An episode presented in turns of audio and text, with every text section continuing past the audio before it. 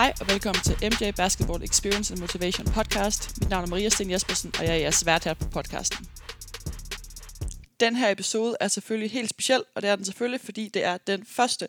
Jeg har glædet mig helt vildt meget til at komme i gang, er kun en lille smule nervøs, så det lover rigtig godt. I dag skal vi snakke omkring janteloven, vi skal snakke omkring målsætning, og vi skal snakke omkring grunden til, at du spiller basket.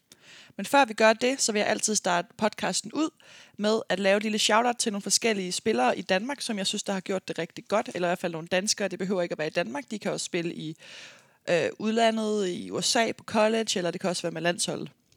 Den første, jeg gerne vil fremhæve, det er Kevin Larsen, som øh, skal spille for Breogan næste sæson øh, i ACB, som er den bedste spanske liga, og nok en af de bedste ligaer i verden. Øh, han rykkede dem op fra anden division sidste år, og var MVP for ligaen, og det har han faktisk været et par gange. Men øh, endelig får han lov til at spille ACB, og jeg glæder mig helt vildt meget til at se, hvordan han gør det.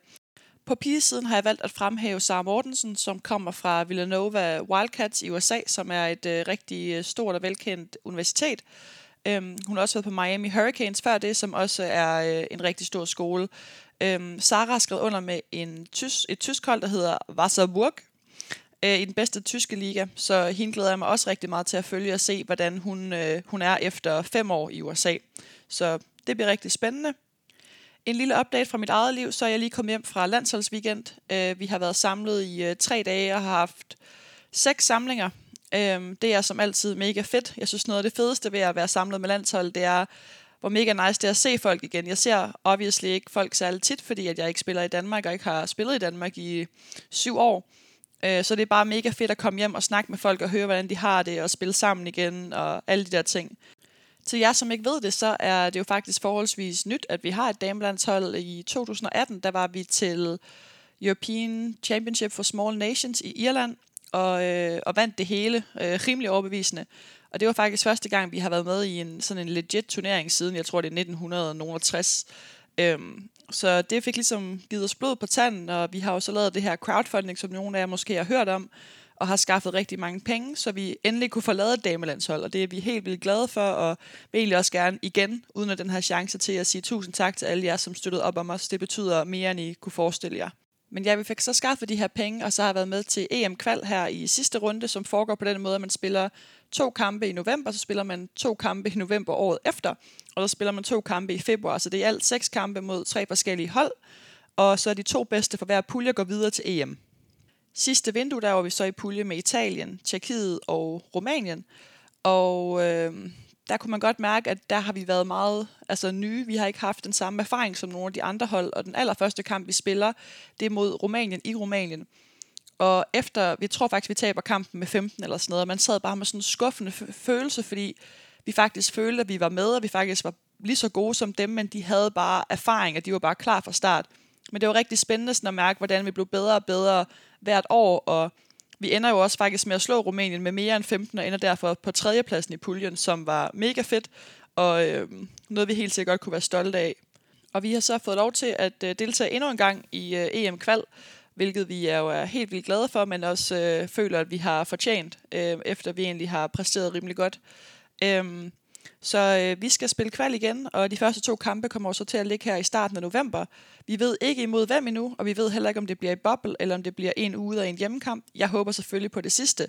Da den ene hjemmekamp, vi har imod Italien i en fyldt Gentoftehal, var en helt fantastisk oplevelse, og virkelig sådan noget, der, der virkelig sådan varmer ens hjerte, og man, man blev virkelig rørt af alle de mennesker, der var samlet op til at komme og se os spille, og bare gav den gas på tilskuerrækken, og det var bare en helt fantastisk følelse. Så det håber jeg virkelig meget, at vi kan få lov til igen. Please corona.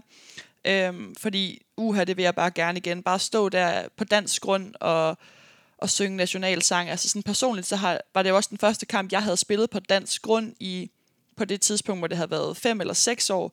Og det betyder også bare noget der med, at du spille foran din familie og dine venner for dit land. Nu var den i København, og jeg er fra Aarhus af, men alle mine bedste venner var taget, altså var taget færgen over for at se mig spille, og de havde printet sådan en kæmpe Maria-hoved ud. Øhm, og mine forældre sad bag bænken, og min bror og øh, kusiner og onkel. Altså, hele familien var bare kommet over for at støtte mig, så det, og det betyder bare så meget. Altså, det betyder så meget, når man ikke får lov til det til daglig. Det der med, at man får den support og øh, den ære, det er at spille på landshold. Så ja, endnu en gang tusind tak, fordi at, øh, til jer, som der støttede op omkring crowdfunding. Det betyder så meget, og jeg er så taknemmelig for, at vi har et damelandshold. Nå, men det jeg faktisk har tænkt mig, at vi skulle snakke omkring i dag, det var det her med øh, janteloven, målsætning og grunden til, at du spiller basket. Og jeg vil starte med at sige, at da jeg startede til basket i Høj, der var det 110 procent, fordi at det hold, jeg spillede på, var mine bedste venner. Jeg elskede at komme til træning, fordi det var altid sjovt. Det var nogle mega søde piger, og vi havde det så sjovt sammen. Så det var 100% derfor, jeg spillede. Jeg synes, det er derfor, man skal spille. Som Victor Axelsen, som øh, lige har vundet guld til OL, han sagde det også så fint, i en af de taler, han holdte, omkring det her med, hvor vigtigt det er, at det skal være sjovt. Man kan hurtigt blive øhm, carried away, eller hvad skal man sige, ved det her med, at man skal have individuel træning, og man skal træne så meget som muligt. Det skal man også, hvis man vil virkelig blive god men du skal have lysten, og lysten kommer af, at det har været sjovt som ung. Du har haft nogle mega fede veninder eller venner, og det har været sjovt at være til træning. Hvis det ikke er sjovt, så stopper man. Så stopper man måske ikke lige det år, men så stopper man på sigt. Så det er vigtigt det der med, at det er sjovt, og det sociale er helt vildt vigtigt. Når du så bliver lidt ældre, for eksempel for os, så begyndte vi at komme til Scania Lund og DM, og der begyndte at være øhm, forskellige priser, man kunne vinde. Og så kommer der lige pludselig sådan en kant på, og for eksempel skal jeg huske til Scania, så var der sådan en, en topscorerliste, øh, hvor man lige pludselig bliver sådan rangeret af, hvor mange point man har scoret, og dem, der ligger højst på listen, får flest, øh, for, for mest opmærksomhed, eller sådan, åh, hvad, øh, Tina ligger nummer 5 på topscorerlisten. Og jeg var så så heldig, at jeg altid lå i toppen af de her lister. Og jeg kan huske, at selvom man synes, det var mega fedt, så kan jeg også huske, at jeg altid var sådan lidt bange for, at mine holdkammerater nu følte, at, at jeg var mere værd end dem, eller i hvert fald, jeg troede, at jeg var bedre end dem, fordi jeg lå højere på de her lister. Øhm, fordi vi har den her jantelov, som jeg rigtig gerne også vil snakke om, hvor at man skal ikke tro, man er bedre end andre. Øhm, hvilket jeg også synes er vigtigt. Jeg synes, det er rigtig vigtigt at fremstå ydmyg, hvilket jeg også kommer ind på. Men for mig personligt havde det bare lidt en omvendt effekt. Øhm, fordi jeg kunne mærke, at jeg var virkelig, altså det fyldte virkelig meget i mig det her med, at jeg ville ikke ville have, at folk skulle tro, at jeg troede, at jeg var bedre end dem, fordi jeg ville ikke have, at der skulle skabes dårlig stemning.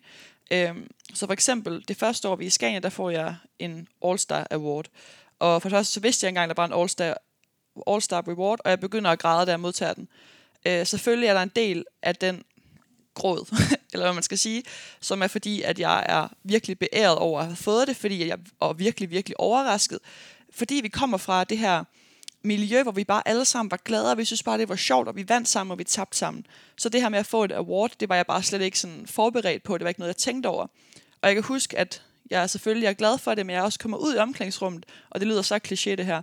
Men jeg kommer ud, og så siger jeg grædende, jeg er ikke særlig gammel heller, grædende, at hvis jeg kunne, så ville jeg dele den her medalje i 13, så vi alle sammen kunne få en del af den. Og det lyder mega kliché, Øhm, men det var sådan, jeg havde det. Og det, det blev faktisk, hvad skal man sige, værre, eller ikke værre og værre, men det, blev, det fyldte mere og mere med årene, fordi jeg blev bedre og bedre. Og jeg blev faktisk ret god. Se, selv nu, hvor jeg sidder og laver den her podcast, så er jeg svært ved at sige, at jeg er god. Altså, for helvede, mand. Øhm, men det er det, janteloven har gjort ved mange, og i hvert fald virkelig sidder dybt i mig, det her med, at jeg har virkelig svært ved at sige højt, at jeg synes, jeg er god. Øhm, men jeg er bare god.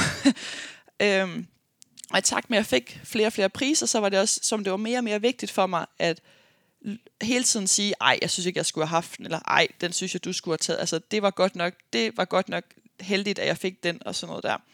Fordi jeg var helt vildt bange for, at andre skulle tænke, at jeg var en eller anden egoistisk idiot, og at jeg tænkte, at jeg var bedre, end de var. Så derfor der gjorde jeg alt, hvad jeg kunne for at modvirke den effekt. Og det var så, når man snakker om, sådan, om mig personligt, så var det sådan, at at jeg følte det, men også sådan, som hold, der vandt vi også rigtig meget. Altså vi vandt øh, Scania, det er nogen, der ikke ved, hvad er, men det er sådan et uofficielle øh, mesterskab for klubhold i Norden. Øhm, og det vandt vi fire gange, tror jeg, ud af syv eller otte. Øhm, og det var mega fedt, men der var også rigtig mange, der ikke, ikke synes, det var fedt, vi vandt så meget. Øhm, og synes, at vi var, vi var for meget, fordi vi også havde det, det her mega fede fællesskab, og vi lavede alt muligt altså åndssvagt. Øh, og havde det grinerne og fyldte meget et rum, så folk de sådan, de kunne ikke, de kunne ikke rigtig lide, altså det kunne vi godt mærke, og vi vidste godt, det var fordi, at, at vi havde succes. Hvis vi havde valgt noget lortehold, så er der ikke nogen, der synes, vi havde irriterende. Men generelt så er den her jantelov, det er noget, der sidder dybt i mig. Øhm, og noget, jeg sådan stadig tænker over, altså sådan, hvis jeg tager to skud i en, øh, i en kamp og brænder, eller scorer det ene og brænder det næste, men i hvert fald mig, der har afsluttet to gange i streg.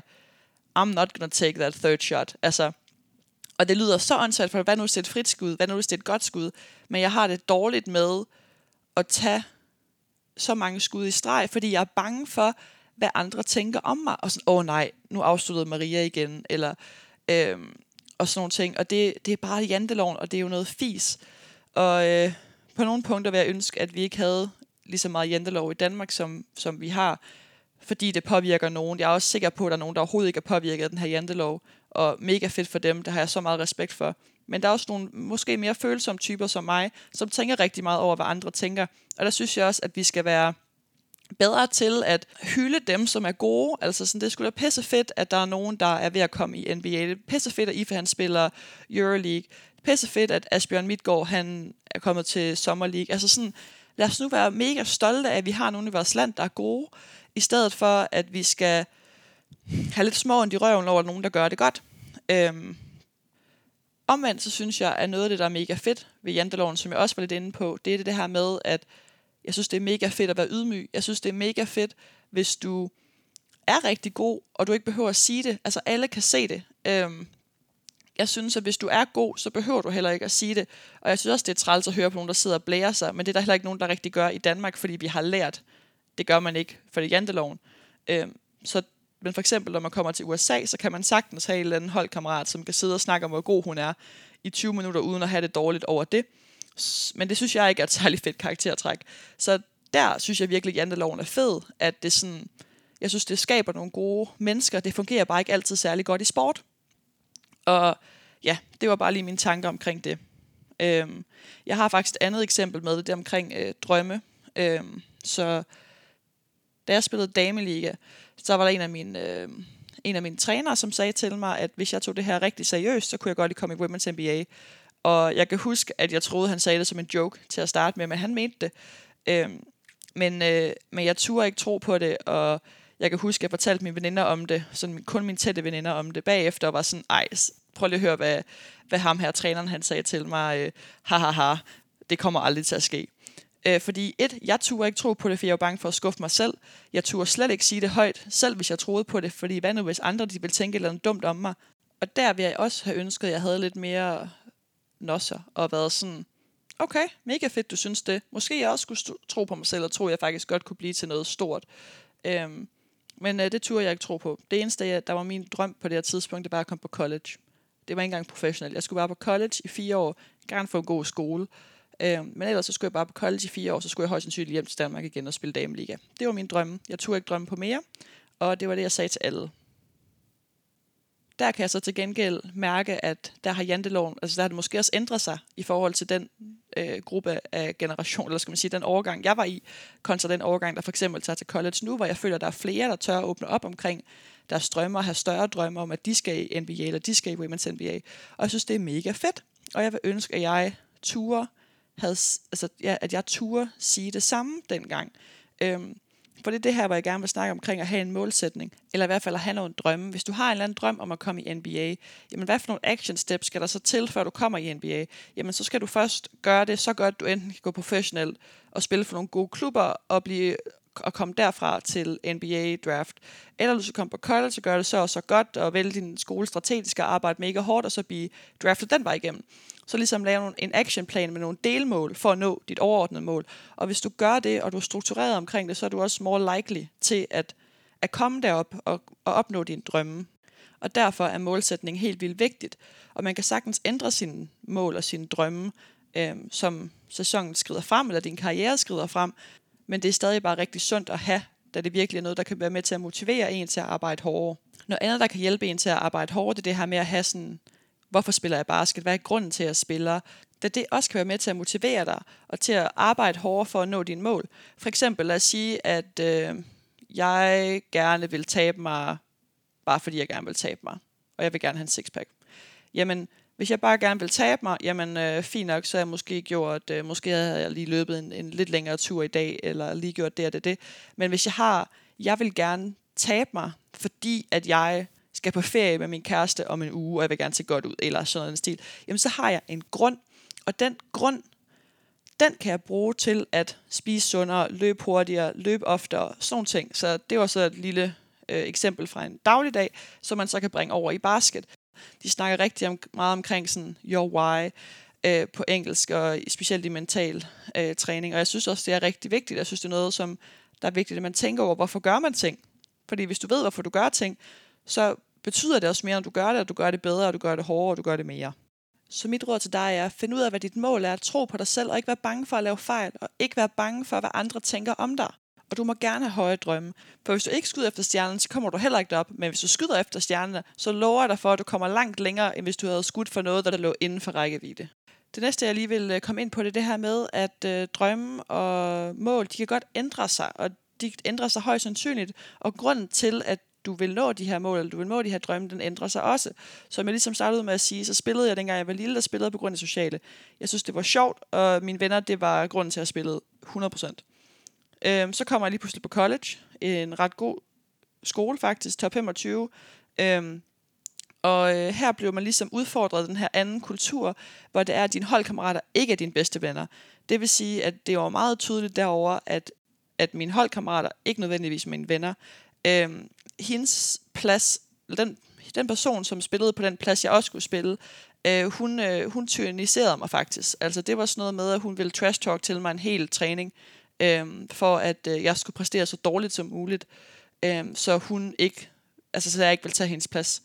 Øh, og det var jo heller ikke noget, jeg overhovedet var vant til. Det var bare en kæmpe kulturschok for mig. Så i hele den her hul om hej, så, øh, så skulle jeg finde ud af, jamen hvis jeg ikke spiller for sociale, hvorfor spiller jeg så? Man kan også sige, at hjemme i Danmark, der havde jeg været god, jeg havde fået meget succes, og øh, ja, altså, synes jeg var god.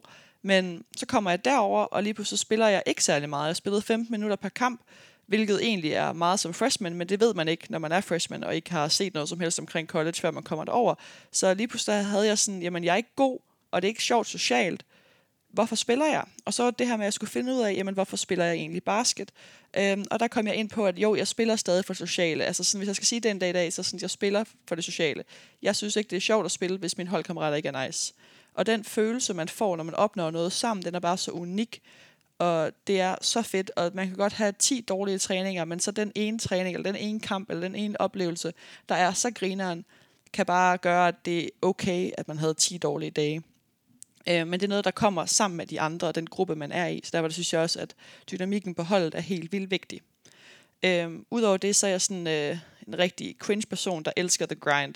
Jeg elsker at arbejde rigtig hårdt og nå målet. Øh, det gør jeg i alt i mit liv, det er ikke kun basket.